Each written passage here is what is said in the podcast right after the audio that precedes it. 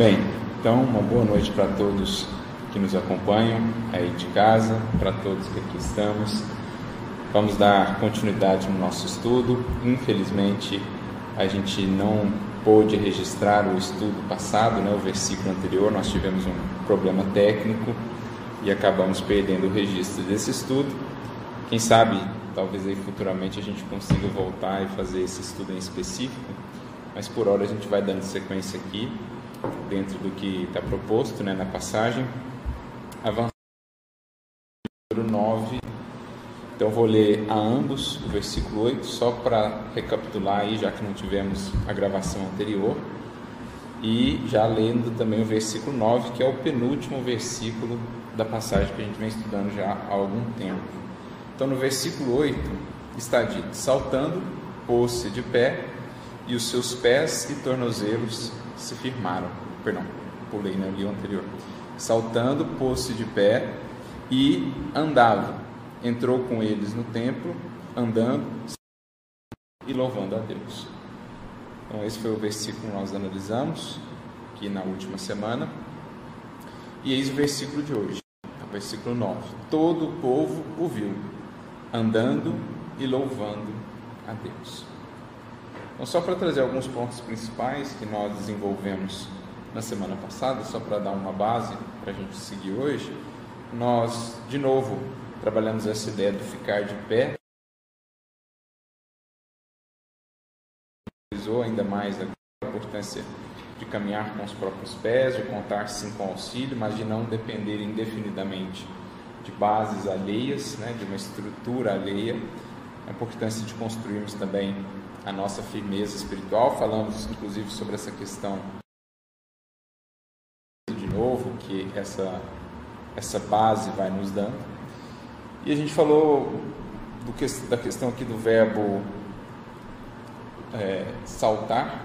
A gente trabalhou aspectos positivos, digamos assim, acerca desse verbo, como o aspecto aí da alegria, do contentamento, da, da disposição que ele recobra, mas também a ideia de um salto que não necessariamente denota um processo assim maduro, um processo gradual. A pessoa quando quer vencer de um salto determinadas experiências, o cuidado que a gente tem que ter para que não seja por entusiasmo sem bases seguras na manutenção da continuidade. E a questão do entrar no templo, também a gente conversou bastante, a importância desse realmente adentrar o templo e passar é, a comungar por si também com o divino, né? entrar junto com os demais nessa busca de encontro do templo, do santuário divino em si. Só uma breve síntese para a gente poder seguir. E o versículo de hoje então é bem curtinho. Todo o povo viu andando e louvando a Deus.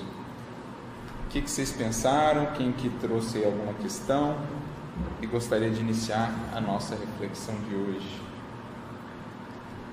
Primeiro ponto, eu acho que aquele homem que até então muitas vezes passava desapercebido, era invisível, agora todos o viam, né? Como dizer que a própria mudança também que ele se propõe para o movimento da acaba sendo mais vista. E aí o compromisso, a responsabilidade dela com o teor daquilo que oferta, quando mais corações passam a vê-la, cresce também com esse movimento. É o que Jesus diz, né? Não se esconde uma cidade edificada sobre o monte. Quanto mais o indivíduo sobe, mais ele se destaca em relação aos demais, os que permanecem ainda numa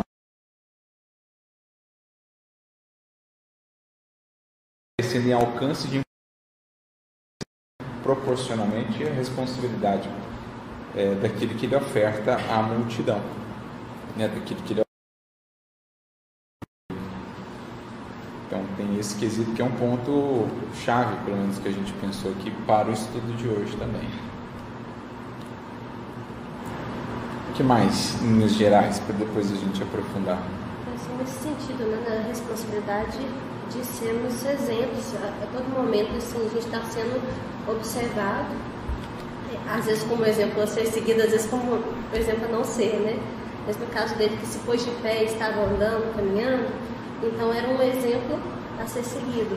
E eu lembrei daquela passagem que Jesus fala que brilhe vossa luz diante dos homens, para que eles vejam suas boas obras e louvem a Deus.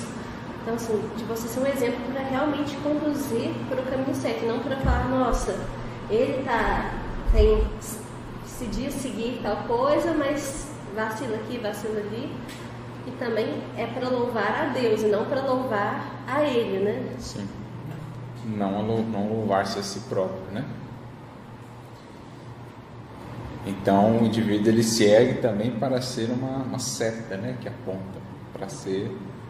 Aliás, esse é um assunto que a gente tem desenvolvido bastante ao longo aqui desse, desse estudo todo, que é essa importância do, do que a gente oferta ao outro, né? A gente falou mais para trás aqui da vereda direita, por exemplo, aquele que faz veredas direitas para os seus pés, que oferta ao outro o exemplo de uma caminhada mais reta, ele de fato está contribuindo com esse propósito maior do Evangelho. Né? Não fazendo do Evangelho um caminho de ascensão ilusória no mundo, de aquisição de facilidades ou de status, mas antes realmente sendo para o outro aquela referência do norte, do equilíbrio, da retidão que o outro talvez perdeu por algum motivo, né? por algum, algum vício que ainda cultiva, algum aspecto de ignorância. Eu, eu pensei quando eu lia, assim, não sei se, se é assim, certo, é certo que eu imaginei, né? Mas eu pensei que assim, quando ele estava num movimento divino, enquanto ele estava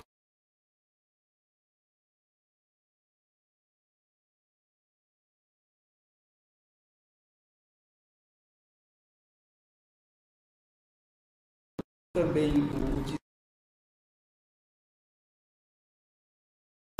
devia atrás mais a atenção das pessoas do que qualquer movimento ascensional.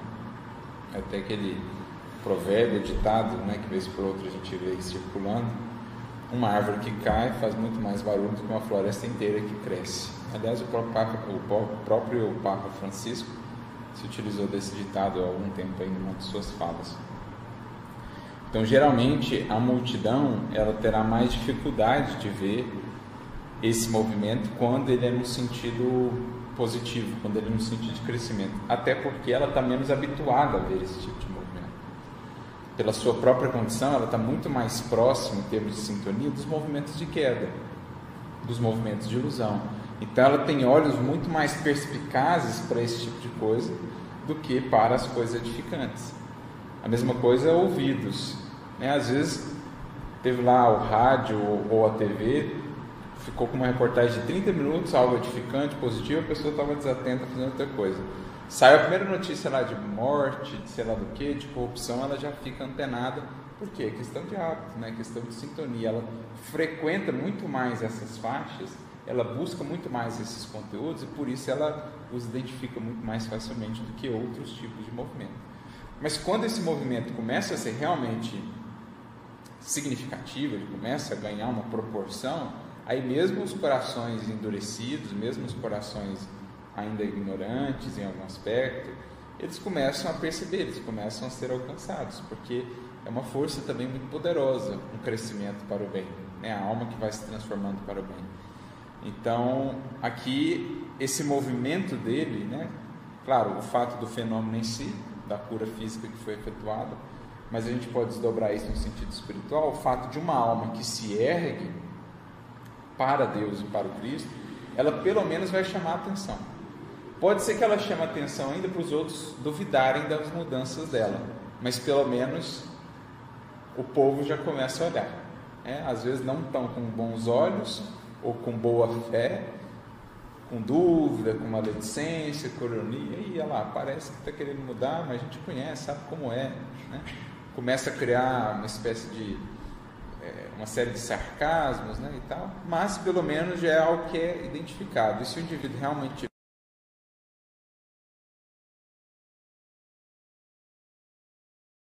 com um exemplo de melhoria, só para ilustrar.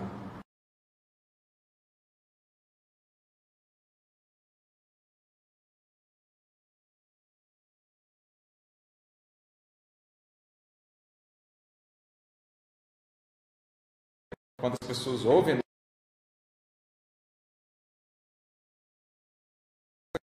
mesmo, estou achando uma coisa assim, né? Os amigos achavam que era loucura, que ele havia se perdido e tal.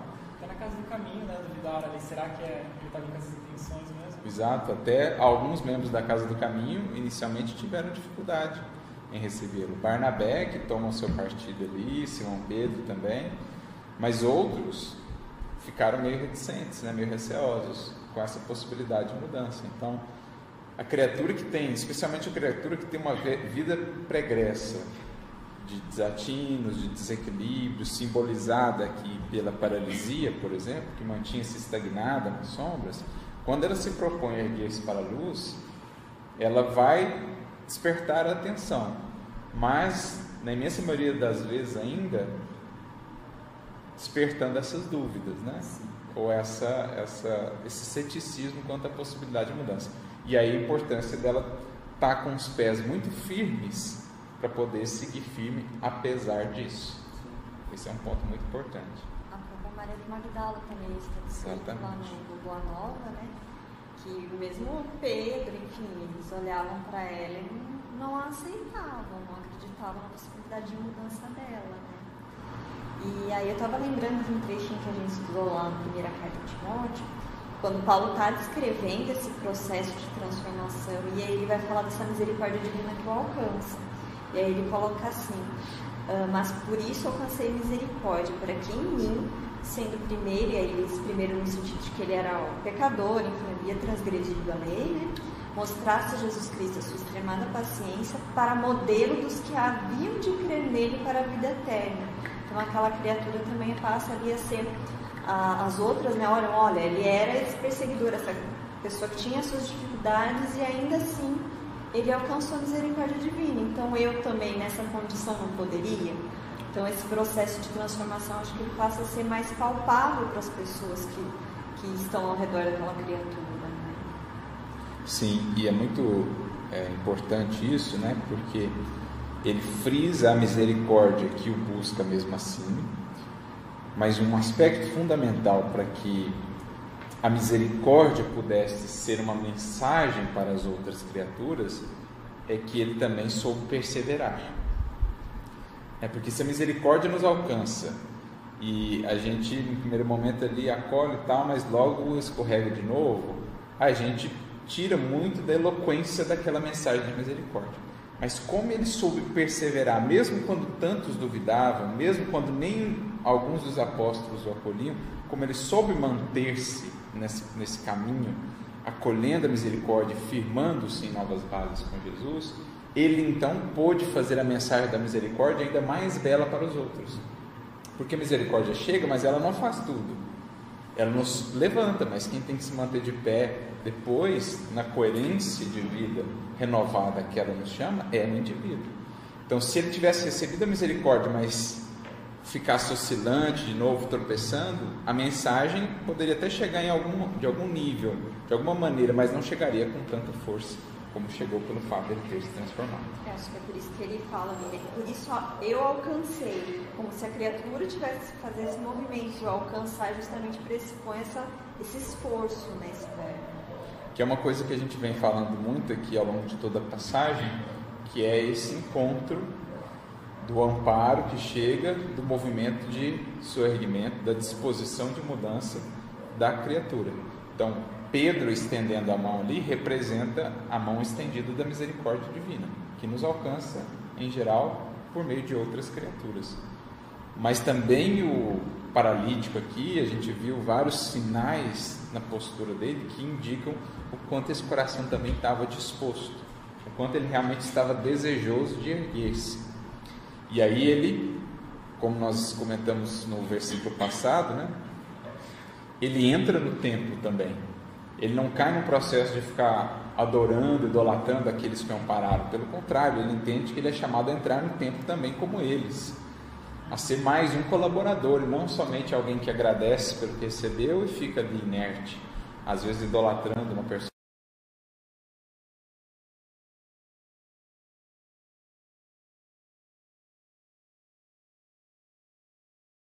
A construção.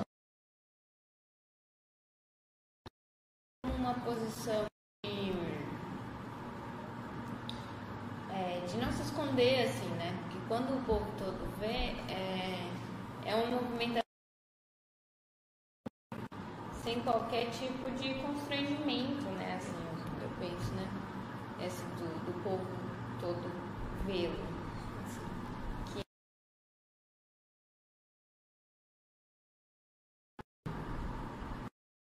Você está falando de Paulo, lembra bastante de uma passagem que o irmão comenta da carta de Pedro, capítulo 5, versículo 3, é, no fim de luz, no serviço cristão. É, a carta de Pedro é a seguinte: Nem como tem domínio sobre a herança de Deus, mas servindo de exemplo vergonha. Daí tem um parágrafo que o irmão comenta: né? Quanto maior, porém, a incompreensão do mundo, mais deverá identificar naqueles em noções de responsabilidade. Exatamente. Porque essa é uma, da temática, uma das temáticas principais do nosso estudo de hoje, né?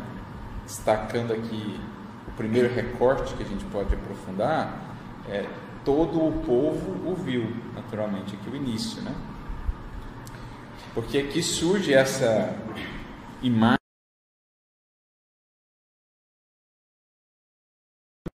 Até então a gente está no âmbito ali de discípulos e de um coração interessado no discipulado com Jesus. Um coração que até então estava paralítico, mas que ansiava erguer-se com Cristo, né? ansiava por cura e de fato faz esse movimento. Agora, esse coração recém acolhido na condição de discípulo, agora ele vai tomar consciência que uma multidão o vê. Porque ele próprio, talvez, mergulhado ali nas suas dores, nas suas dificuldades ou nos seus vícios, que, pode, né, que estão aí representados nessa paralisia, podem ser representados por essa paralisia, ele talvez não se dava conta também da multidão, porque estava muito centrado ainda na sua dor, na sua dificuldade. Agora, quando o espírito é convidado a um caminho de mais sensibilidade, de ampliação de percepção, pela luz que ele vai recebendo do Cristo, ao mesmo tempo ele começa a perceber essas outras vidas que estavam ao seu redor. Porque às vezes ele ali era invisível, mas também não via outras dores. Mas talvez também não atentava-se para a multidão ao seu redor, ou para as suas responsabilidades com a multidão. Agora, aceito na escola do discipulado, ele vai perceber esse público que o estará circundando agora a cada passo e com o qual ele tem deveres com o qual ele tem compromissos. Então, de certo modo, eu acho que um grande tema do nosso estudo hoje é o discípulo que se vê de repente diante da multidão. Aquele que era da multidão, mas que se ergue com Cristo e passa agora a ver a multidão, tanto como aquela que vai nos testar, que vai nos aferir realmente a disposição de seguir, se a gente realmente está deixando a multidão ou se a gente ainda na verdade está fazendo o movimento de voltar a ela. Então ela tanto vai nos testar, como também ao mesmo tempo vai ser o nosso objeto de serviço com Jesus. Porque a gente sai da multidão, entra na condição de discípulos, não para desprezar a multidão, mas justamente para voltar-se para ela agora com uma nova perspectiva, a de servidor. A de quem entende as suas necessidades, a de quem sabe o que é aquela condição, porque ele acabou de sair de lá. Sabe o que é estar estacionado nesse modus operandi, todo mundo faz porque é assim, porque todo mundo faz assim, esse modus operandi de manada, né? de massa. Não, eu faço isso porque todo mundo faz isso, não, mas isso é né? o, o, que é comum, aquilo que, é, que é, a, é a onda, é a maré. Ele sai disso, mas não para ficar ali se ufanando de ter saído disso, não para ficar se orgulhando ou se considerando acima da multidão, mas para entender agora o seu compromisso de serviço com a multidão. Então, ao mesmo tempo que ela vai testá-lo com as críticas, com as dúvidas, né, com as ironias, quantos discípulos não foram testados aí com as ironias da multidão? O próprio mestre, né? ele que veio em auxílio à multidão, ouve lá no final: desce daí da cruz, salve-te a ti mesmo, médico, cura-te a ti mesmo. Então, essas ironias elas surgem para aferir o valor do compromisso do discípulo. E ao mesmo tempo a multidão é para ele agora objeto de trabalho, campo de serviço. Do mesmo jeito que no início, né, o, o Pedro fala, olha para nós, né? Agora é, ele está sendo visto, né? Então agora você está sendo notado. Exatamente. Vai ser o exemplo ou, ou vidraça, né? Como você falou, ele vai ser motivo de ataque. Ele está em evidência. Eu lembrei quando você falou do Paulo, você foi falar do Paulo, mas eu pensei que você ia falar do momento em que ele também ergue um paralítico em Listra e todo mundo nota. Sim. A maior parte da, do, do povo fica entusiasmado, mas também desperta a atenção daqueles que aí se incomodam, se incomodam. e vão atrás. E aí é onde ele é apedrejado. Inclusive nós citamos esse caso na semana passada, quando a gente falava do entrar no templo, como que muitos ali, ao invés de entenderem o chamado para entrarem no templo também, quiseram ficar cultuando aquelas duas personagens, né? Que projetavam então a condição de emissários de Deus. Então vamos, vamos cultuá-los ao invés de entrar no templo do Evangelho com eles. É mais fácil cultuá-los do que aceitar o chamado aí de, de trabalho, de esforço que, ele, que eles nos trazem. Né? Então, desperta mesmo. O movimento de despertamento do ser, de ascensão, vai despertar antagonismos, ele vai estar mais no foco, em evidência. E aí, tanto as suas fragilidades estarão à mostra, espere as pedradas, as incompreensões, os sarcasmos, as ironias, o ceticismo quanto à sua mudança, mas nem por isso deixe de ver a multidão como seu próprio campo primordial de serviço com Jesus. Né? Então, para a gente meditando sobre isso, o primeiro capítulo que nós separamos, no livro Fonte, Fonte Viva, capítulo 104, nós temos uma mensagem de Emmanuel chamada Diante da Multidão. E ele comenta o versículo inicial do Sermão do Monte. Se a gente reparar, o Sermão do Monte ele começa destacando essa relação de Jesus com a multidão. Olha o que está dito, né? E Jesus, vendo a multidão, subiu um monte. Ele para aqui, mas continua, né? E começou a ensinar. Então, olha quanto é elucidativa essa fala.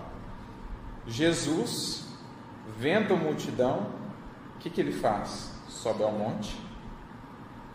Então, para lidar com a multidão, é preciso manter a sintonia elevada, é preciso erguer bem alta a vontade, a esperança, porque senão você desanima. Se você vai trabalhar com corações ainda muito embrutecidos ou corações ainda muito voltados só para o materialismo, só para o interesse pessoal, você vai trazer as primeiras frestas de espiritualidade, se você não tiver a vontade lá em cima, se você não tiver a sintonia com algo, se você não conseguir ver além do tempo, e só aqui agora, você desanima. Você é tragado. Que é isso? Ah, é impossível, é difícil demais, não tem jeito, mais se esforça, parece que não muda nada, parece que não adianta nada. Trabalho com a multidão, gente, demanda muita paciência, muita perseverança do ser. É um trabalho para séculos.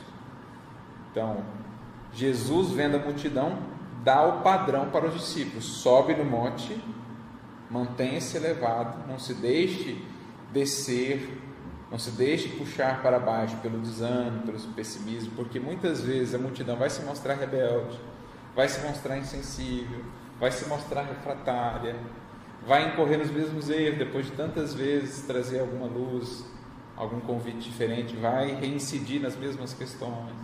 Então eu preciso subir ao monte e ensinar. O grande compromisso com a educação. Não simplesmente instrução, mas uma educação libertadora, uma educação que apresente a esses espíritos tanto a luz do conhecimento, que traz discernimento, mas também um sentimento equilibrado, mais harmonizado. É isso o que o discípulo é chamado a ofertar com o mestre.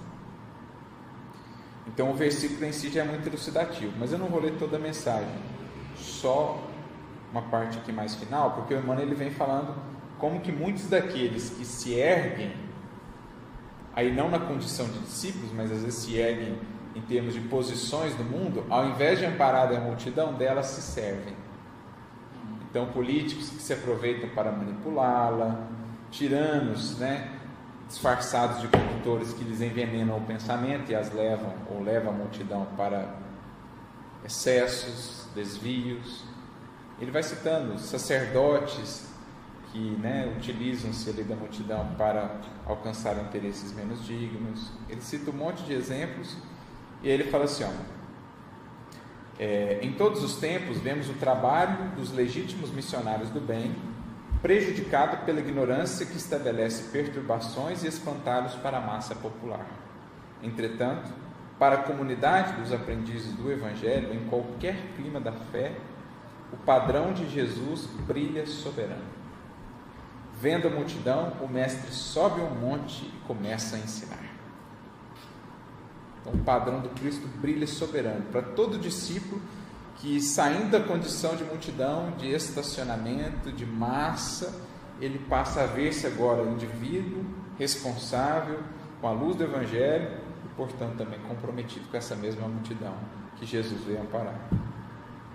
É imprescindível empenhar as nossas energias a serviço da educação. Ajudemos o povo a pensar, a crescer e a aprimorar-se. Esse é o grande trabalho, né? Que infelizmente nem todos os que têm posições de maior influência no mundo é, atentam para ele. Às vezes, aqueles que estão em cargos administrativos, cargos né, de grande influência, ou influencers hoje, né, de grande prestígio, que teriam um grande alcance, nem sempre insuflarão na multidão ou contribuirão para com a multidão com um esforço educativo. Geralmente vão arrastar a multidão ou para a busca translocada de prazeres, ou para idolatrar ídolos, objetos, o culto aos bezerros de ouro. Geralmente analisemos qual é o teor da influência junto à multidão de personagens que têm um certo destaque. São raros, ou pelo menos menor, o número daqueles que de fato influenciam no sentido educativo. E mais ainda, se a gente pensar no sentido educativo mais do que simples instrução, é mais raro ainda. Pode até existir movimentos de instruir o cérebro, mas de preparar espíritos ainda é muito raro, né? Comparativamente, é claro, em relação a outros movimentos nessa multidão. Uhum. Porque talvez essa multidão não esteja só restrita aí àqueles que são figuras públicas, né? Talvez também a gente pode pensar nessa multidão para todos nós. nós. Todos nós temos alguma multidão, seja a multidão dos pensamentos que a gente tem dentro da gente, que ainda lutam contra as reformas que a gente está querendo fazer na gente mesmo tem as multidões, por exemplo, me veio também o, o Barnabé que tem os conflitos dentro de casa, aquelas pessoas ali do, do celular. Então, são vários os públicos, às vezes, que não é só quem a celebridade tem ali, que vai se ver confrontado por eles nesse processo de transformação que a criatura Sim. quer fazer. Sim, multidão é sobretudo um arquétipo, né? É, ela é uma postura perante o Evangelho. Qual que é essa postura?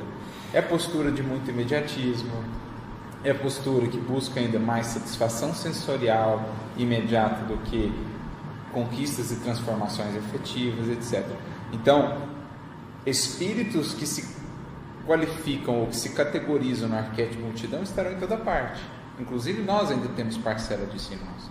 E aí trazendo para um plano interno, multidão será ainda toda todo esse conjunto de emoções, pensamentos que se adequam a esse modelo desse arquétipo, né? tudo aquilo em nós que preza mais pelo imediatismo, pela satisfação sensorial, pelo interesse pessoal, é o que há de multidão ainda em nós, em oposição ao discipulado. Então, o ser que desperta para a condição de discípulo, ele reconhece um compromisso para com esses espíritos, seja no lar, seja na rua, seja na casa espírita, que ainda se enquadram mais na faixa de multidão, e, naturalmente, para consigo no tanto de multidão que ele ainda traz em si. Ele vai ter esse duplo esforço. E aí o compromisso de ensinar a pensar, a crescer e aprimorar-se, como diz aqui o Emmanuel. Né? E contribuindo, movimentos que contribuam para que as pessoas pensem mais no coletivo, para que as pessoas pensem menos naquilo que encanta os sentidos, mas que corrompe os valores. Né? Então, movimentos nesse sentido, tudo que ajude a multidão a espiritualizar-se um pouco mais, a pensar mais coletivamente, a pensar menos em si ou nos seus e mais no bem-estar no equilíbrio da sociedade, tudo isso é movimento educativo são, seja religioso ou não. Né? Arthur, eu me lembrei quando entrou nesse assunto agora daquela história da Monroe, da Mary Monroe, quando o Humberto de Campos começa a questionar ela, né, e ela fala da popularidade, da influência que ela teve sobre as pessoas. Eu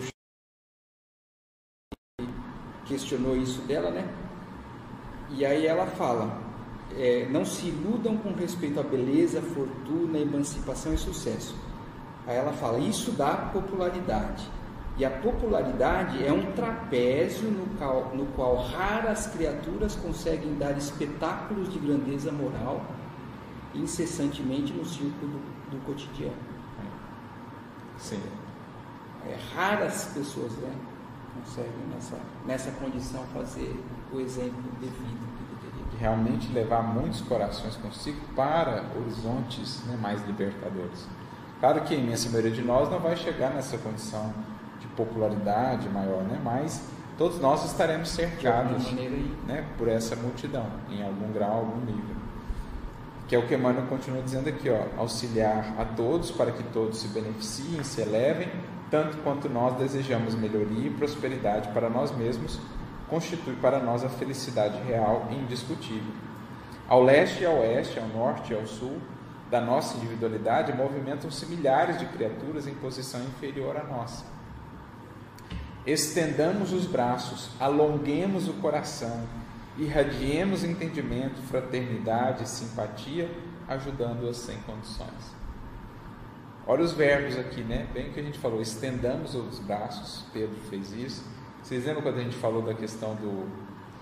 É, não sei qual o verbo exatamente aqui, acho que era o fitando, que ele derivava assim, daquilo que era de alongar, né? ele vinha do verbo alongar. Então, estendamos os braços, alonguemos o coração, os verbos que a gente já estudou aqui. Irradiemos entendimento, é, ajudando-a sem a condição, perdão, sem condições. Quando o cristão pronuncia as sagradas palavras Pai Nosso, está reconhecendo não somente a paternidade de Deus, mas aceitando também por sua família a humanidade inteira. Então, é tomar consciência do nosso compromisso agora para com todo o povo, entendendo aqui como essa multidão que ainda vive em nós, no plano interno, mas também a nosso redor, os espíritos que ainda se enquadram mais nessa condição ainda não estão despertos para as suas buscas espirituais. É, aí tem mais uma mensagem aqui, complementando.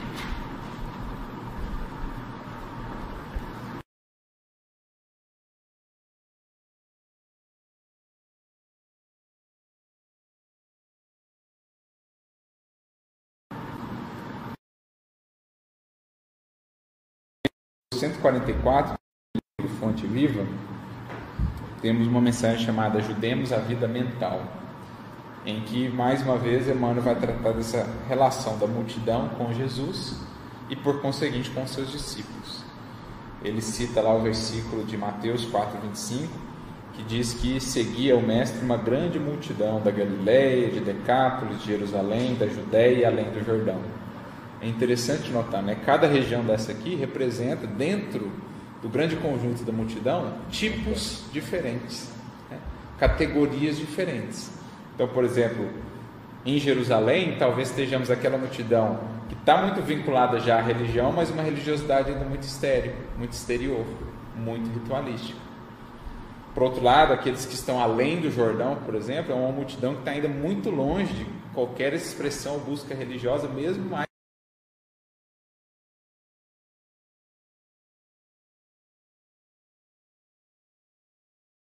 particularidades.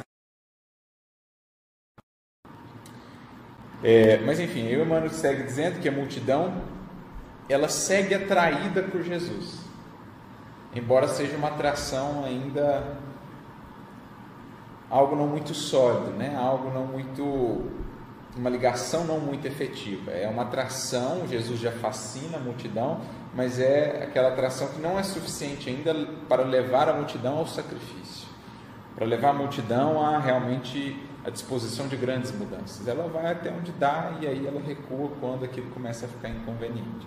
Então, é muito de entusiasmo ainda, ou de fascinação e pouco de realização efetiva. O que no discípulo espera-se seja diferente.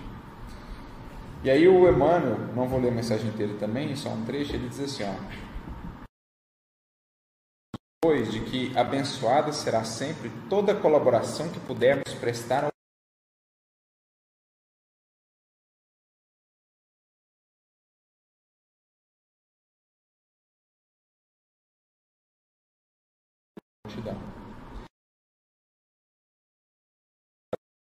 Para ajudá-lo a engrandecer-se.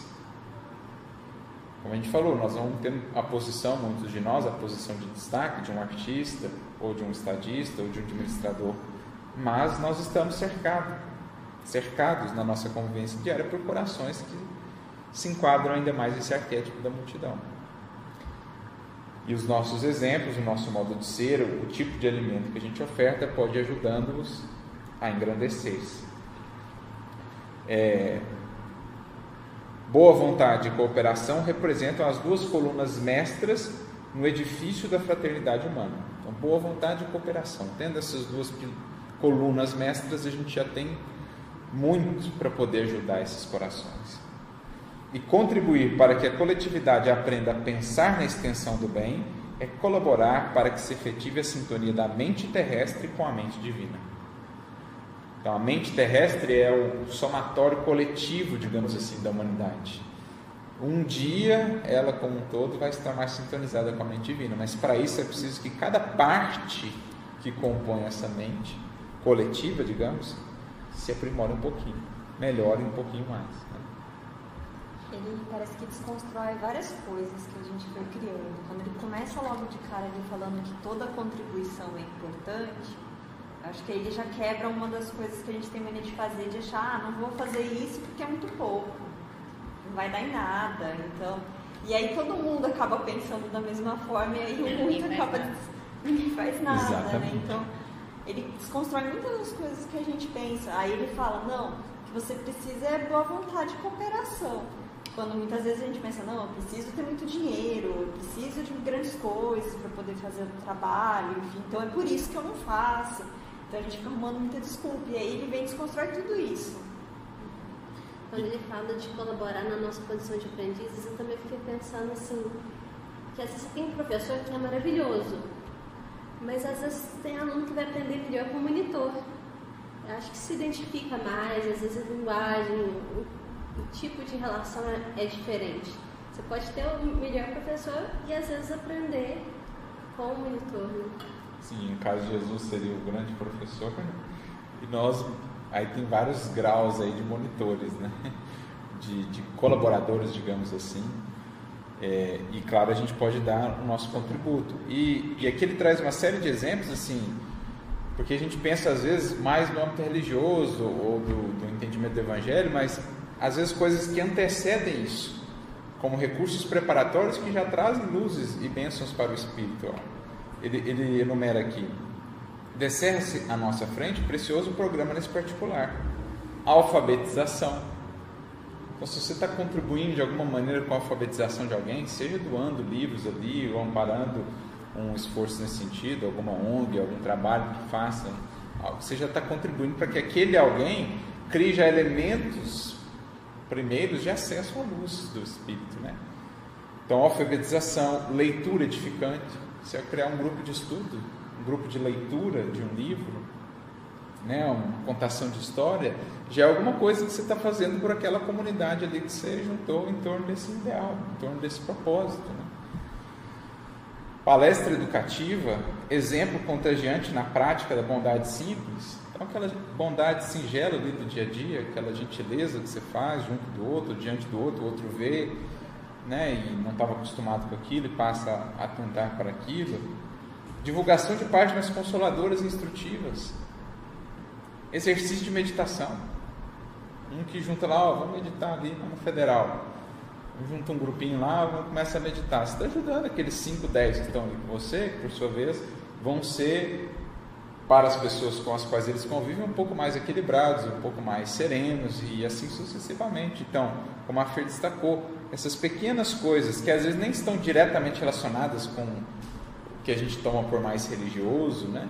mas que preparam para aquele espírito caminhos, meios, recursos dos quais depois ele vai se servir no contato mais profundo com o Evangelho. Então, desde o simples processo de alfabetizar alguém, de dar a esse alguém o acesso ao universo dos livros, que é algo maravilhoso para um ser, né? aqui na matéria, até outras coisas mais singelas, como por exemplo ensinar alguém a meditar, contribuir alguém com alguém no que diz respeito à meditação. Então, seja a nossa tarefa primordial o despertamento dos valores íntimos e pessoais. Qualquer coisa que ajude a pessoa a despertar mais algum valor íntimo, mais algum valor que ela não corre o risco de perder porque não é exterior, já é uma contribuição. Que ela seja um pouco mais paciente, que ela seja um pouco mais estudiosa, que ela seja um pouco mais interessada numa leitura que agrega, que ela seja um pouco mais interessada em uma música que sublima, que ela seja um pouco mais interessada em ajudar alguém, já é alguma coisa que a gente está fazendo pela multidão. Auxiliemos o companheiro a produzir quanto possa dar de melhor ao progresso comum, no plano, no ideal e na atividade em que se encontra. No plano ideal ou na atividade que se encontra. Então, o ideal dele pode ser completamente diverso do seu nome religioso, mas se você fez dele alguém um pouquinho melhor por meio de algo que contribuiu, ótimo. A atividade profissional dele pode ser completamente diversa da sua, mas se você fez ele ou contribuiu para que ele seja um pouquinho melhor na atividade profissional que ele desempenha, ótimo. Então, orientar o pensamento, esclarecê-lo, sublimá-lo é garantir a redenção do mundo, descortinando novos e ricos horizontes para nós mesmos. Ajudemos a vida mental da multidão e o povo conosco encontrará Jesus mais facilmente para a vitória da vida eterna. Então, ajudemos, sobretudo, a vida mental do povo. Quantas, se a gente fizesse uma, uma comparação, quantas dessas personalidades de grande alcance, ou mesmo no âmbito da vida mais particular, ali mais, é, mais próxima, né, mais, mais íntima, quantos estão realmente voltados para ajudar a vida mental do indivíduo? Às vezes, ou na maioria das vezes, estão ali plantando ideias que na verdade vão perturbar essa vida mental do indivíduo. Ah, não, tem que alcançar isso, porque tem que ser rico, porque tem que conquistar isso, não, porque a fama, porque o prestígio, etc. Então, na verdade, você está prejudicando a vida mental da multidão, em muitos dos casos. Agora, aqueles que de alguma maneira ajudam a ter um pouquinho mais de equilíbrio, lucidez e discernimento, já estão fazendo um grande serviço ao alto. Né? Deu para entender aqui essa parte do todo o povo? O compromisso que a gente passa a ter perante Jesus, né? como multidão. Só que, e por isso, no versículo anterior a gente frisou, por-se de pé. Preparemos então, se nos propomos esse trabalho, para lidar com a incompreensão, com a ingratidão, muitas vezes. Porque àqueles que lhes insuflam as ilusões, àqueles que lhes alimentam os devaneios, geralmente os espíritos da multidão só serão aplausos, só serão louvores. Mas aqueles que os convidam à educação e à disciplina, geralmente a multidão voltar, voltará as costas a esses espíritos. Foi o que aconteceu com Jesus. Enquanto a multidão entendia que Jesus de alguma maneira beneficiava, os louvores, né? entrada triunfal em Jerusalém. Na hora que começa a perceber que ele não estava muito assim associado aos seus, aos seus planos né? de poderio, de triunfo, etc. Pelo contrário, ele parecia ali demonstrar até fraqueza, né? onde já se viu alguém que se diz enviado de Deus ser humilhado dessa maneira, não falar nada, né? não se queixar com Deus, não pedir que Deus fulmine seus algozes, que enviado de Deus é esse? Aí a multidão já começa a voltar as costas, daqui a pouco está até pedindo a crucificação dele, aquele que tanto tinha feito por ela. Então, quando fala que todo o povo viu, por um lado é a nossa perspectiva, agora o povo nos vê e temos compromisso para com ele. Por outro lado é a perspectiva do povo. O que, que o povo está vendo nesse que está tentando ajudar? Geralmente o ver com, ou com ironia, ou com má fé, desconfiado, enfim. Mas se fosse alguém insuflando as paixões, geralmente seria aplaudido, porque aí eles ouvem o que.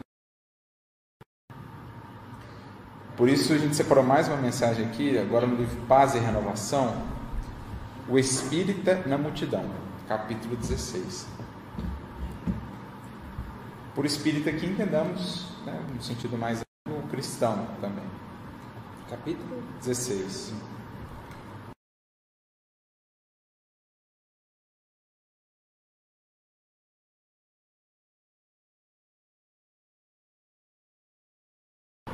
Ó, porque busca entender Jesus e raciocinar no Evangelho é alguém sob regime de fiscalização permanente. Olha aí. Essa é a primeira frase que já dá o tom, né? Buscou realmente compreender o Cristo e raciocinar no Evangelho? Big Brother, 24 horas, fiscalização permanente do mundo as pessoas com as quais você convive vão ver se esse cristianismo é verdadeiro mesmo, vão ver se é. E naturalmente das forças ainda da sombra. Os espíritos que querem interpor obstáculos às nossas mudanças estarão atentos. Também as nossas sombras eternas, como nunca. Vão estar ali vigiando cada brecha nossa para ver se conseguem voltar à tona. Para ver se ainda há espaço para se manifestar. Então, fiscalização permanente. Assim como deve ser fiscalização permanente sua, né, por meio da sua própria consciência. É interessante porque é uma consciência que, né, uma frase dessa já é suficiente para dar um impacto e às vezes, né, até a pessoa fala, não, mas e na verdade é uma coisa que já acontece, a gente, querer ou não, a gente está sobre sob olhares, né? Assim, seja de Deus, que acompanha cada um de nós, né? É, mas é só uma consciência que a gente não tem e que, na verdade, já existe. É claro, quando a gente assume a responsabilidade com Cristo, mais ainda, né? Porque aí a gente vai ter conhecimento para ser acompanhado, né? Mas... Diga, Tiago, Olívio. Oi, pessoal. É, citando um exemplo, um amigo meu, espírita, né, de Logadá, ele gosta de futebol, e aí uma vez ele disse que estava assistindo um jogo de futebol no bar, no Cruzeiro Atlético, e ele é cruzeirense, e aí, acho que num, lance qualquer de jogo, ele fez um comentário mais duro né, em relação né, ao, ao time adversário, e o pessoal da, da mesa olhou para ele, ah, você não é espírita? bom, bom, como assim você está desejando mal ao seu adversário? Você vai espírita? Se não deixar passar, foi instantâneo. E é isso mesmo, né? E talvez um, um, primeiro movimento da criatura é meio que se revoltar com isso. Ah, sou espírita, mas sou humano, né? Aquelas coisas que a gente vai. Claro que a gente é humano, a gente é perfeito, vai falhar muitas vezes, mas cuidar também para essa revolta não refletir uma espécie assim de de acomodação, de quem quer, na verdade, fugir da responsabilidade. Né? Ao invés de termos a postura assim, ah, é verdade, desculpa, perdão, equivoquei, não. Ah, mas eu sou espírita, mas também sou gente. Também... Então, assim, a, o primeiro movimento nosso, às vezes, é relutar contra essa fiscalização. Achar que ela é indevida, achar que o outro não tem que estar nos vigiando. De fato, ninguém tem que ficar vigiando ninguém. Mas a vida é de trocas e você tem responsabilidade. Então, ao invés de revoltar-se contra essa fiscalização, tome-a como uma benfeitora que te ajuda a manter-se na linha. Acolha como uma facilitadora, como uma mestra sempre presente, fazendo com que você lembre-se dos seus compromissos. Você pode olhar para um lado negativo e achar, puxa vida, agora não tem mais vida em paz, né? agora estou sempre fiscalizado, estou sempre sendo analisado. Você pode levar isso para o lado negativo, que geralmente é compliciar-se com os nossos antigos hábitos. Agora você pode tomar isso como, puxa, agora eu tenho sempre esses companheiros, esses olhares de encarnados e desencarnados a me lembrarem, olha, lembra de como você vai agir, de como você vai proceder, pensa nas consequências dos seus atos. Você pode ver por perspectivas diversas, né? Assim como Pedro, por exemplo, lá na casa do caminho, ele via na perseguição de Saulo algo positivo.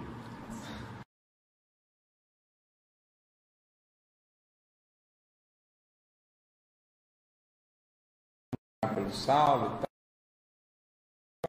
Na verdade, as perseguições deles têm sido benfeitoras para nós, porque tem nos ajudado a nos manter nas linhas. Dessa fiscalização, até ali no caso de perseguição, ele tomou como algo que os ajudava a manter, um estímulo de manter-se na linha. Diga na testa. Boa noite. Eu, eu vou perguntar em base nisso que o Tiago falou Porque ainda há distância diferente, né? De sair da multidão e voltar. Não sei se, se faz algum sentido ou se isso é possível. Ou você sabe, não sabe, ou você pode ter essa constância de estar saindo e retornando. Sim, a gente sai e volta por vezes, porque não é uma transição abrupta, né? Não é uma coisa assim, eu dormi multidão e acordo discípulo. É como a transição de uma estação. Nesse intermédio, eu tenho sinais característicos ainda da, da estação anterior e sinais já característicos da próxima estação. Então, na transição, por exemplo, ali entre inverno e primavera, eu tenho ainda a neve que está derretendo, mas já flores que começam a brotar. Já os primeiros botões das flores, dos frutos que vão nascer. Então, assim também nós, né, se tomarmos o inverno como sendo a multidão e a primavera o discipulado que nasce, a gente ainda vai ver essas parcelas se entrechocando dentro de nós. Ora, a gente se expressa ou atua muito mais como multidão do que como discipulado que já despertou em algum grau em nós. Então, até consolidar mesmo o patamar de discípulo, diminuindo essas recaídas, digamos assim, diminuindo essas expressões antigas, vai-se um tempo, que pode ser, às vezes, de encarnações, até o espírito realmente deixar aquela, aquele apego muito marcante ainda da multidão e já consolidar o discipulado. O que não significa que na condição de discipulado ele não vá tropeçar ainda, mas serão tropeços já diferentes do que os tropeços da multidão. Né? Serão tropeços até muito mais incômodos do que os tropeços da multidão na condição de discipulado mas por hora a gente ainda vai oscilando porque se entrechocam entre nós, dentro de nós, melhor dizendo, essas condições. É, aí voltando aqui ao texto, o Emmanuel diz: daí procedem as múltiplas contradições nas críticas que recebe. Então, como ele passa a ser fiscalizado pela multidão, cujo olhar não está depurado, cujo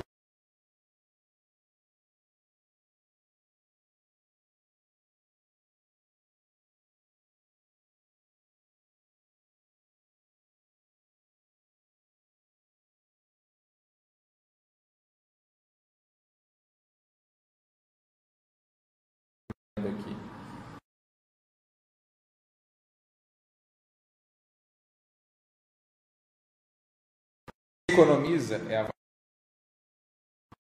então a virtude, lembrando a definição aristotélica, né? a virtude ela está sempre no meio e facilmente a gente ultrapassa o limiar dela para um lado ou para o outro, onde a gente tem os dois vícios a representarem os dois extremos que a antagonizam. Então, por exemplo, no meio tenho a virtude da coragem. Mas é muito fácil eu ir para um extremo de um lado e adentrar no medo, que me trava. Mas também é muito fácil ir para um extremo de outro lado e entrar na temeridade, em que eu ajo de maneira imprudente. A pretexto de ser corajoso, eu vou lá, não, vou brigar com o urso na mão, né, achando que isso é coragem. É um suicídio. É, a não ser que uma circunstância ali, né, que você foi impelido a isso, mas se você vai conscientemente achando que isso é expressão de coragem, na verdade isso é temeridade, né, presunção. Então, a coragem está no meio e existe uma linha tênue que separa ela de um extremo e ela de outro extremo.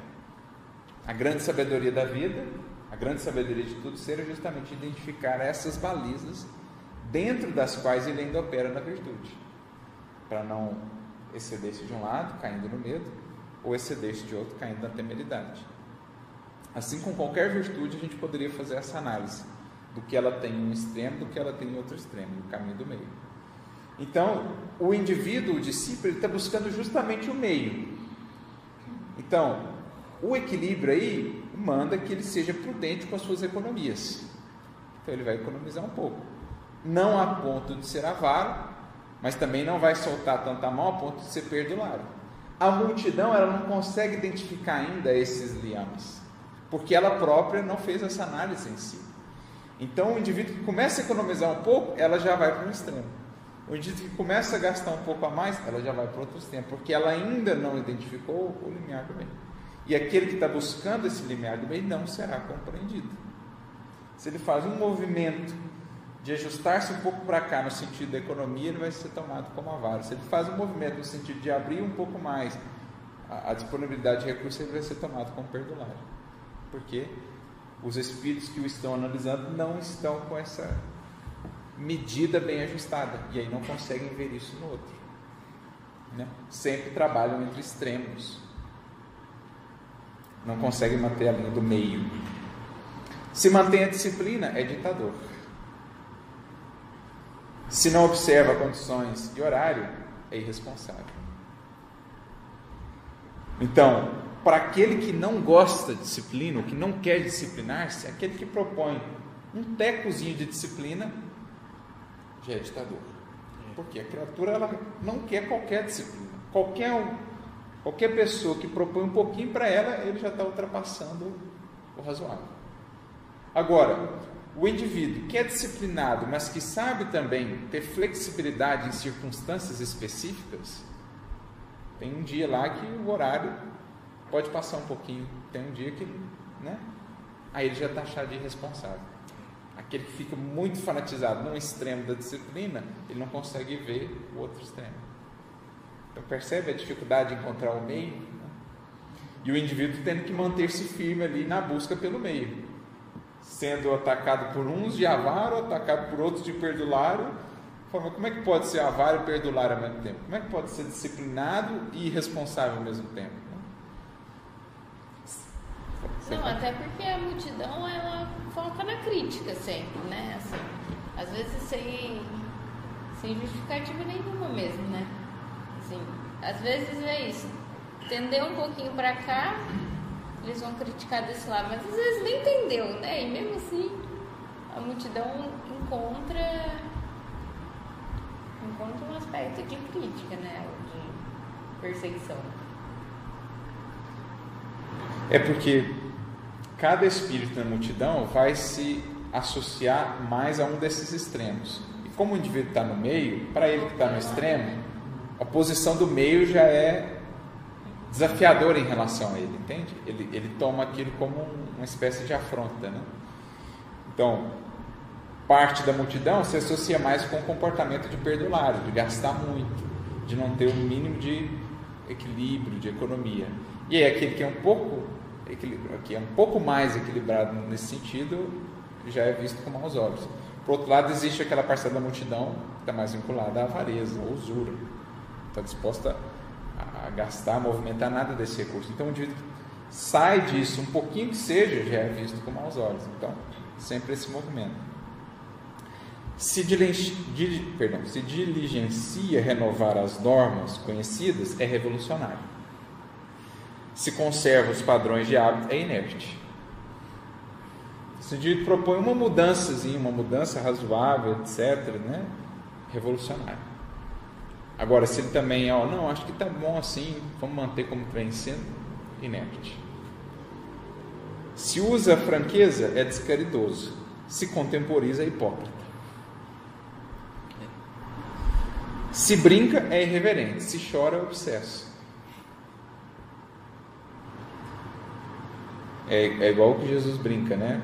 É, comenta com bom humor, né? Ele fala assim: veio João Batista João Batista fazia jejum, não comia nem bebia direito, né? Ele era bem austero ali nas suas disciplinas. E aí a multidão o taxava de. de. Agora, fugiu qualquer expressão que eles usavam. Acho que assim, vamos, vamos trazer um, um termo nosso assim, né? Obsesso. Aí veio Jesus, comia e bebia, não tinha toda a austeridade de João Batista, e ele era chamado de comilão e beberrão. Então criticaram João Batista porque ele tinha uma vida muito austera nesse quesito, criticaram Jesus porque ele se permitia mais uma convivência mais comum com os demais. A Jesus chamaram de comilão e beberrão, a João Batista chamaram de é, alguma coisa assim, influenciado né, por, por pelo demônio. Se comunicativo, é estouvado. Se discreto, é orgulhoso. Se estuda intensivamente, é afetado. Se estuda menos, é ignorante. Se colabora com afinco na assistência social, é santarrão, né? quer fazer isso de santo. Se coopera menos na beneficência de ordem material, é preguiçoso. Se você abraça muito, ia lá, está querendo fazer de santinho. Se você não abraça nada, ia lá, preguiçoso, mexe um dedo. Se revela ardente fervor nas convicções, é fanático. Se analisa como é necessário as instruções em andamento, é um cético. Se trabalha com grande número de pessoas, é demagogo. Se trabalha em ambiente restrito, é insociável. É difícil, né? Olha o vício, né? Da reclamação e da crítica. E aí Emmanuel conclui com um parágrafo maravilhoso, né? Efetivamente, a multidão é nossa família. E nada justificaria qualquer propósito de nos distanciarmos dela a pretexto de superioridade individual. Somos claramente chamados a servi-la. Então a gente se ergue não para nos distanciarmos de uma aparente superioridade. A gente se ergue para estarmos mais unidos ao Cristo para melhor servi-la. Com ela e por ela é que também nos despojaremos das imperfeições que nos marcam a vida.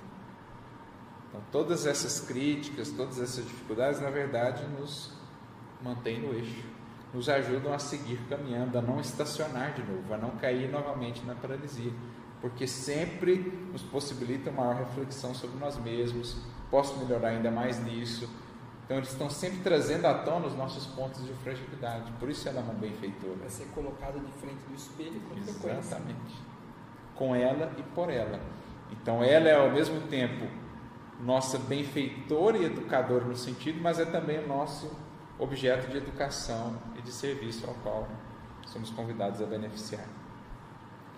Ainda assim, conquanto amando-a e abençoando-a, não nos seria lícito esquecer que ela própria um dia preferiu Barrabás a Jesus, em lamentável engano. Atentos a isso, onde estiveres e como estiveres, coloca-te acima das opiniões humanas e serve a Jesus servindo a multidão ofertando a seara do bem o que fores e o que tiveres de melhor. Então, olha só, é manter-se acima das opiniões, mas não tanto acima a ponto de se converter-se em vaidade. Não distanciar-se tanto da multidão a ponto de cair na presunção e no, na insensibilidade. Mas também não mergulhar tanto na multidão a pretexto de servi-la para não ser por ela sufocado, desalentado, desanimado. Então é o difícil desafio do discípulo, né? de manter-se acima, mas saber descer sem perder a altura, como diz irmão, para servir. Essa é a relação com o povo, né? com a multidão, à luz do Evangelho de Cristo. É difícil o equilíbrio, né? E de aproveitar o feedback da multidão para se aperfeiçoar, Exato. sem se submeter a ter querer agradar, né? Eu lembrei também daquela fala da Madre Teresa que no final das contas, né, é a gente com Deus, né? Entre você e Deus. É o que Paulo diz também. Se eu ainda quisesse agradar aos homens, não seria servo de Cristo. Então, lembremos sempre, nosso papel não é agradar a multidão, é beneficiar a multidão. E muitas vezes o benefício vai vir justamente da incompreensão. No sentido de que é, a, a, multidão que não é agradada, ela está vendo uma outra perspectiva. Que antes ela não via. E essa perspectiva é que muitas vezes é a, a boa influência, né? Então a gente vai ser criticado por ela. O discípulo, né? Vai ser criticado por ela. E o segredo, acho que assim, é, é mostrar essa diferença, essa contrariedade com amor, né? com, Sim.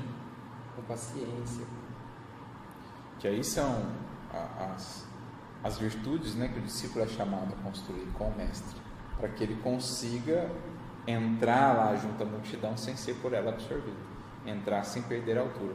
Por isso, voltamos lá à frase no início do Sermão do Monte: E vendo a multidão, subiu ao monte e começou a ensinar. Então, manter-se sobre o monte interno, sem esquecer o compromisso de educação porque a maioria, quando é submetida a tudo isso daqui, desce. Desce. Revolta-se. É. Não, mas eu já ia começar a reclamar também, delindrar, falar, ah, mas você também é ingrato, estou te ajudando aqui, você fica falando essas coisas por trás, etc. Então, é, é realmente estar firme nesse, nesse propósito, né? E acima lá no monte. E que mais aqui? O andando, eu acho que a gente já comentou né, nos versículos anteriores, várias vezes a gente falou aí do levantar e do andar. Acho que a gente pode se focar aqui agora no louvando a Deus, né, que é, o, é uma das maneiras então de contribuir com a multidão, com o povo. Até porque ele está dizendo novamente algo que já estava no versículo anterior, ele volta a falar novamente Sim. do louvar a Deus. Do louvando a Deus. Como que é reforçar que tudo aquilo que estava acontecendo, é, todas aquelas bênçãos que estão sendo recebidas, eram por obra de Deus. Não esquecer disso. Eu, eu achei interessante que assim, o versículo anterior é soltar, soltar e louvar a Deus. E agora é andar e louvar a Deus. Passou um, um período, né? Ele entrou no tempo. E aí parece que dá aquela acalmada do, da euforia inicial, como a gente comentou na, na, semana passada, daquele salto, né? De querer dar um salto. E aí serena um pouco, não precisa mais saltar, mas agora sair caminhando, né? É. Um pouco mais eu ia comentar a mesma coisa. É, em relação ao versículo anterior, repetem-se os verbos andando e louvando, mas o saltando não mais. É. E a gente enfatizou no estudo passado o saltando justamente como esse aspecto talvez do entusiasmo inicial, logo após ali a conversão, logo após o despertamento, é muito comum que a gente tenha aquele entusiasmo. Da paixão. Assim, é, é aquele impulso de querer abraçar o mundo, de querer fazer um monte de coisa, mas nem sempre é uma força assim, segura, nem sempre é um, um conselheiro seguro, né, o entusiasmo. É, até quando você salta, você perde a base do chão. Exatamente. Você, você vai às vezes tentando caminhar por saltos e a natureza não dá saltos, né? E aí você vai querendo abrir a perna por demais e acaba perdendo o equilíbrio, caindo novamente. Então, é como se a gente visse de um versículo para o outro um amadurecimento do próprio discípulo. Antes tinha muito esse anseio de, de saltar, né? de querer fazer a coisa muito rápido, de querer vencer grandes distâncias de maneira mais imediata. Agora ele está mais concentrado no andar, louvando. Então é, é, algo agora mais, mais sólido, é algo mais equilibrado, é algo mais seguro, mais firme e constante. Ao passo que o salto ele denota ainda muito desse entusiasmo que nem sempre é tão seguro, né? Saltando a gente corre muito mais ciclos muito mais risco também de, de cair novamente. Estou pensando aqui que está no gerúndio, né? Sim. Então é uma ação continuada. Ele não simplesmente louvou a Deus por ter sido curado, ele continuou andando e louvando. É uma coisa que ele teoricamente está levando para a vida dele. E lembrei também nesse sentido de não existir a, a, a divisória né, entre oficina e templo. Ele está andando, está trabalhando e nesse, em todos os momentos estar louvando. Não tem que ser só enquanto ele está no templo. Sim. Todo o percurso. Como ele, até a gente falou semana passada do entrar no templo, como sobretudo entrar no templo interno, agora a vida dele como um todo passa a ser expressão de louvor a Deus, é o que a Van frisou aqui. Os dois verbos são colocados juntos, como a dizer que agora a vida dele como um todo, onde ele andava, onde ele estava, ele também estava louvando a Deus pela maneira como se portava. Então é como se fundisse, enfim, a vida para além do templo material, digamos assim, com a vida dentro do templo material. Agora tudo é uma vida só. Onde ele anda, por onde ele passa, ele passa também louvando a Deus, por meio daquilo que expressa. Né? E o que é o louvar a Deus?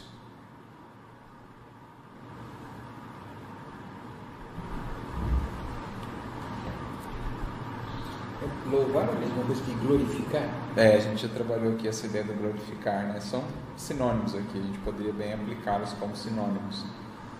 O reconhecimento, né, da grandiosidade divina.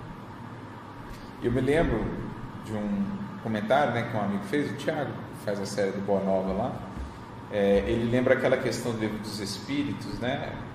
Quando fala lá da oração, há três coisas se pode é, fazer na oração pedir, agradecer e louvar. E aí ele faz uma analogia interessante, ele diz assim que o pedir diz respeito ao futuro, o agradecer ao passado, o louvar, portanto, ao presente. Né, eu agradeço pelo que já passou, eu peço o que há de vir, que eu espero que venha, mas eu louvo Deus agora, é no presente. Como, portanto? Manifestando. Louvar a Deus é expressá-lo em nossa vida como foi lembrado pela Van, é fazer com que, em nos vendo, as pessoas lembrem-se de Deus. E brilhe a vossa luz para que Deus seja glorificado. Então, é ter de tal modo uma vida vinculada à lei divina, que ao ver essa vida as pessoas se lembrem algo de Deus. As pessoas se recordem, talvez, de Deus que estava meio esquecido em suas vidas. Se lembrem dessa presença, se lembrem desse chamado divino. Então, louvar é, sobretudo, manifestar. E por isso, talvez, é a associação com o presente. É fazê-lo refletir em nossa vida. E é importante esse reconhecimento, porque aqui é,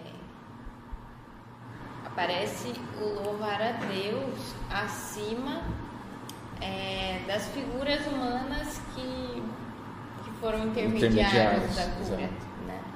Poderia voltar-se para os indivíduos e não é o que acontece, né? Ele volta-se para Deus, reconhecendo então que ali teve uma intermediários, mas que no fundo, no fundo, toda ação benéfica parte de Deus. Né?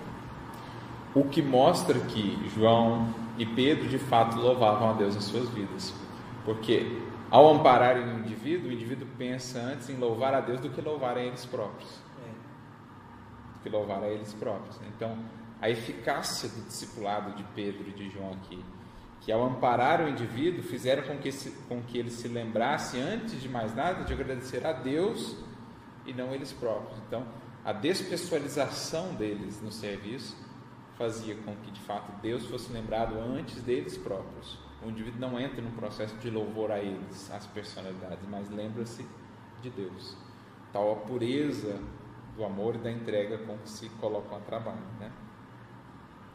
E para a gente ilustrar o, o, que seja esse louvor, ou a dimensão desse louvor em nossas vidas, que é um sinônimo também de glorificação, como o Marco lembrou, no livro Harmonização, nós temos o capítulo 13, com um título homônimo, Harmonização também. E creio que não por acaso, né? Harmonização. Então, a criatura que harmoniza-se com a lei divina é a criatura que vai glorificá-lo, porque o versículo que ele vai comentar é um versículo de Paulo, 1 Coríntios 6:20. Glorificai, pois, a Deus no vosso corpo e no vosso espírito. Paulo traz essa dupla dimensão da glorificação a Deus em nossas vidas. A gente tem um compromisso de louvar a Deus no corpo e no espírito que, que ele quer dizer com isso? Em todos os estados da, da sua existência, né? ou encarnado ou desencarnado, ou nas coisas da matéria ou nas coisas espirituais. Tudo que é ferramental que nós recebemos deve estar consagrado à lei divina. Então, a minha profissão no mundo, o corpo que eu tenho, o recurso monetário que eu tenho, as posses, objetos que momentaneamente detenho, é, tudo isso deve estar consagrado ao serviço divino, mas também as potências do Espírito, a minha inteligência, né, os meus sentimentos, tudo isso a serviço da lei divina. Então, glorificar no corpo e no Espírito, servir-se do que temos em nós, né? enquanto encarnados, nós, o Kardec fala dessa tríplice natureza do ser encarnado, né? porque ele é composto de matéria, ele é composto do perispírito e ele é composto do espírito. Então, o homem, na definição de Kardec, o homem é o ser encarnado, ou a alma, ele tem uma natureza tríplice: corpo, perispírito e espírito. Unir tudo isso, o perispírito ter mais um elemento de ligação, colocar tudo isso a serviço de Deus. Então, não é só glorificar a Deus pensando no bem, imaginando o bem, é também usar o corpo para traduzir esse bem na concretude da vida. Mas também não é só fazer coisas no mundo usando o corpo, sem uma intenção que qualifique essas ações. Então é juntar essas duas coisas. E aí o comentário diz assim, ó, Atentos à palavra evangélica, observamos que o homem deve realizar a glorificação de Deus em sua existência. Em todas as épocas, inúmeros intérpretes dos ensinamentos de Jesus e dos apóstolos tentaram semelhante edificação, partindo, todavia, de princípios contraproducentes. O que, que ele está dizendo? Que ao longo de muitos séculos a gente não tem entendido o que é louvar a Deus que, que o Emmanuel diz lá no prefácio do Caminho Verdade e Vida que Eva lembrou? Por louvá-lo nas igrejas e menoscabá-lo nas ruas, é que temos naufragado mil vezes no transcurso dos séculos. A gente louvava Jesus na igreja com incensos, com quadros artísticos, com vestimentas luminosas, com pedras preciosas, etc.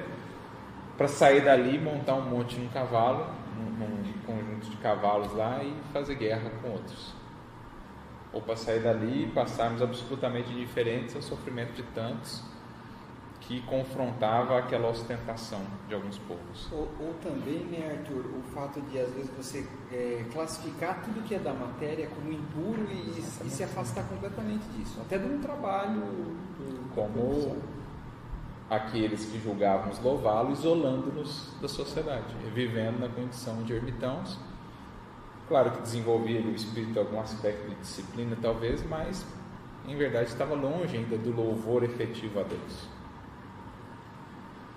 Então, muitos religiosos tentaram na, essa glorificação atormentando o corpo ao invés de discipliná-lo.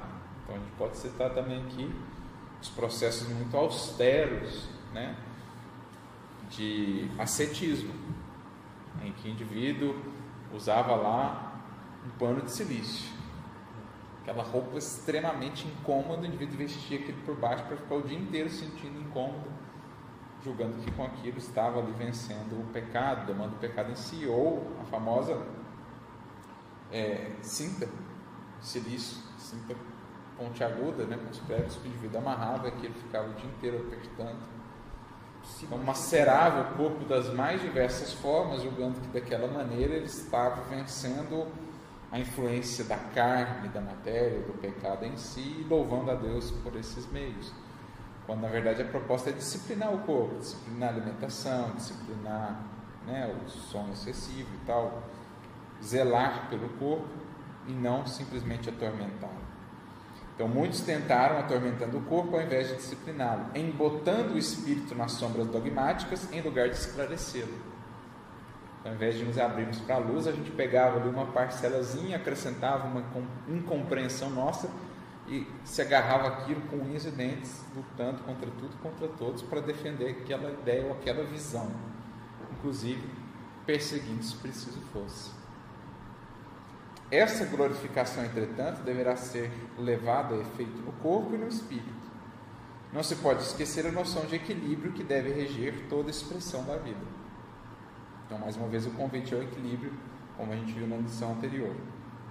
O mundo, substancialmente considerado, é o paraíso que jamais se distanciou de nós outros. Então, o paraíso está aí, há aqueles que se harmonizarem à lei para percebê-lo. Né? Seus característicos de paisagem revelam o Éden repleto de árvores, flores e luzes. O planeta, contudo, precisa receber expressões de Deus manifestado nas criaturas. O que, que falta para a Terra ser efetivamente um paraíso? Porque, em termos materiais, a natureza em si já nos beneficia com um paraíso. Não fosse a ambição e a cobiça humana que destrói muito, a natureza em si já tem feito a sua parte para que a Terra seja um paraíso de beleza. O que, que falta, sobretudo? Deus manifesto nas criaturas. Paulo era tão à frente assim no seu entendimento que na carta aos Romanos ele fala assim: a criação inteira geme, aguardando que passe a rebeldia dos filhos do, dos homens. Em verdade, está falando assim: a natureza inteira está na expectativa de que Adão, que foi chamado a ser o rei da criação, mas não o rei que domina, antes o rei que serve, que Adão deixe para trás a sua teimosia e rebeldia e passe realmente a cumprir o seu papel de rei, ordenador da criação. Então ele já tem essa visão do futuro da terra. Ele diz: O que falta para a gente chegar lá é o filho do homem, Adão, despertar para os seus compromissos de manifestar a Deus, imagem e semelhança. Então, Deus manifestado nas criaturas. Por ora, a terra, diz um espírito prometido, é um berço, é um paraíso no berço. E sairá do berço quando a criatura humana também sair do berço, da sua rebeldia, da sua teimosia, né, sendo fiel a Deus. A natureza, em todos os seus planos, glorifica o Senhor, mas o homem, na generalidade, não conhece a realização sublime, costumando transformar o alimento em tóxico e o sentimento em paixão destruidora. Então, o que é benéfico, a gente toma pelos excessos. E aí desvirtua o que seria benéfico. A própria paixão em si seria um benefício, seria uma bênção, não fosse o excesso que a torna destruidora. A nossa relação com o mundo, na obtenção do alimento, daquilo que nos mantém, poderia ser perfeitamente equilibrada, é equilibrável. Mas como a gente sempre cobiça mais, a gente vai tornando essa relação tóxica para nós e para o mundo. É porque aí o mundo se prejudica, o mundo se desequilibra e isso volta até nós na forma de catástrofes, na forma de eventos atípicos. E ele prossegue, ó não mais suplícios às células orgânicas, nem ociosidade beatífica na falsa visão espiritual. Esses dois modelos de louvor já é tempo de deixarmos para trás. Nem aquele que julgamos louvar a Deus macerando o corpo, achando que nele está o problema dos nossos desvios, nem aquele modelo em que julgamos louvar a Deus afastando-nos do pecado do mundo e da, multidão, quando somos convidados justamente a servi-la, como a gente viu. Corpo e espírito devem andar harmoniosos e belos nas leis divinas do ritmo. Olha que bonito. Andando e louvando a Deus. Então, encontrar esse ritmo da caminhada, em que corpo e espírito trabalham em harmonia com o propósito comum. Porque se eu quero também, enquanto encarnado, excessivamente valorizar o espírito em detrimento do corpo, posso comprometer a saúde do corpo. Agora, também se eu dou ao corpo mais aqui do, do que lhe compete, eu posso esquecer o espírito, posso embotar o espírito. Então há uma medida adequada em que ambos consigam caminhar juntos atendendo a esse fim. Tem a mensagem do Evangelho do Espiritismo: cuidar do corpo e do espírito. E lá o Espírito vai falar exatamente isso, do meio que a gente precisa achar, do equilíbrio. Se a gente só volta o olhar para o Espírito, já querendo viver no céu, esquecendo que precisamos ainda da terra, a gente muitas vezes pode comprometer o corpo como Kardec foi até chamado a atenção, pelo excesso de trabalho no que diz respeito ao espírito. Né? Mas também se a gente, a pretexto de zelar muito pelo corpo, fica excessivamente ali zelando por ele, a gente não faz nada no âmbito do espírito. Deus pode ser glorificado no ato de comer. Comendo eu posso louvar a Deus. De banhar-se na organização da família, do trabalho, em todos os gêneros de vida honesta e de luta construtiva. Da comida ao banho, passando pela atividade profissional e pela convivência em família, tudo isso é ocasião de louvar a Deus.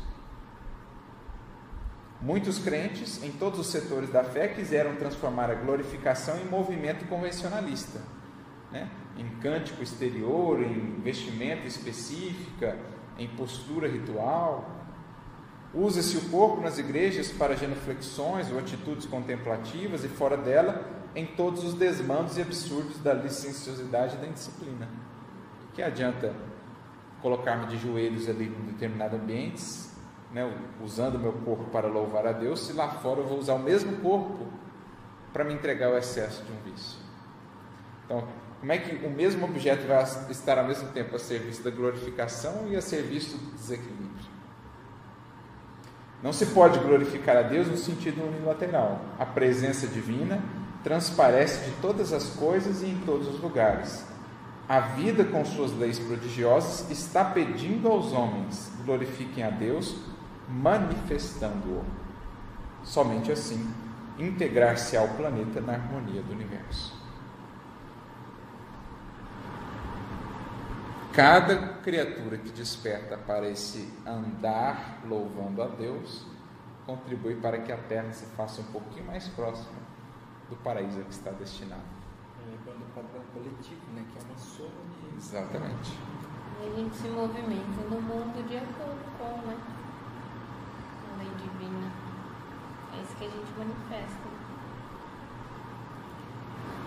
Quer ver? Deixa eu pegar aquele trechinho que eu falei de Romanos. Ó, Romanos 8, 22 a 24. Porque sabemos que toda a criação geme e está juntamente com dores de parto até agora. E aí ele segue falando que e não só ela, mas nós mesmos que temos as premissas do Espírito, também gememos em nós mesmos, tal, esperando a adoção, a saber, a redenção do nosso corpo. Vocês têm um versículo anterior aqui em que ele fala aguardando a manifestação do Filho do Homem, no sentido assim, aguardando que o ser humano enfim desperte para a sua necessidade de glorificar a Deus no corpo e no espírito, no pensamento e na matéria, digamos assim, nos atos, né? Beleza? Alguma dúvida? Algum acréscimo?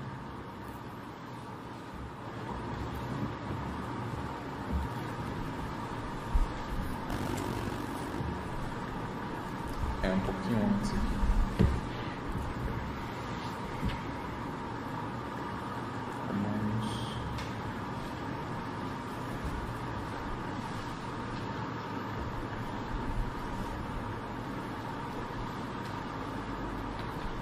É do 19 em diante. Que a própria natureza criada aguarda com vívido anseio que os filhos de Deus sejam revelados. Olha que bonito isso, né? A natureza, a terra, a criação espera com vívido anseio que Deus seja revelado nos seus filhos, que eles enfim queiram revelar. Olha que maravilha isso, né? Quando assim entendemos e contribuímos para que a multidão reconheça-se como filha de Deus, estaremos dando um passo a mais no sentido desse paraíso que esperamos. Então, é isso, meus amigos. Concluímos aqui o estudo do versículo 9. E aí, na próxima semana, a gente conclui o estudo da passagem como um todo, com o versículo 10. Pode ser que talvez demandemos dois estudos, mas vamos ver, né?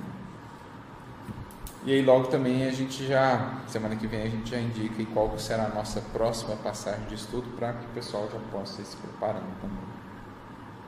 Beleza? Então, agradecendo aí o pessoal que nos acompanhou de casa, desejando a todos uma excelente semana. Que Jesus siga nos inspirando sempre. Até o próximo estudo, se Deus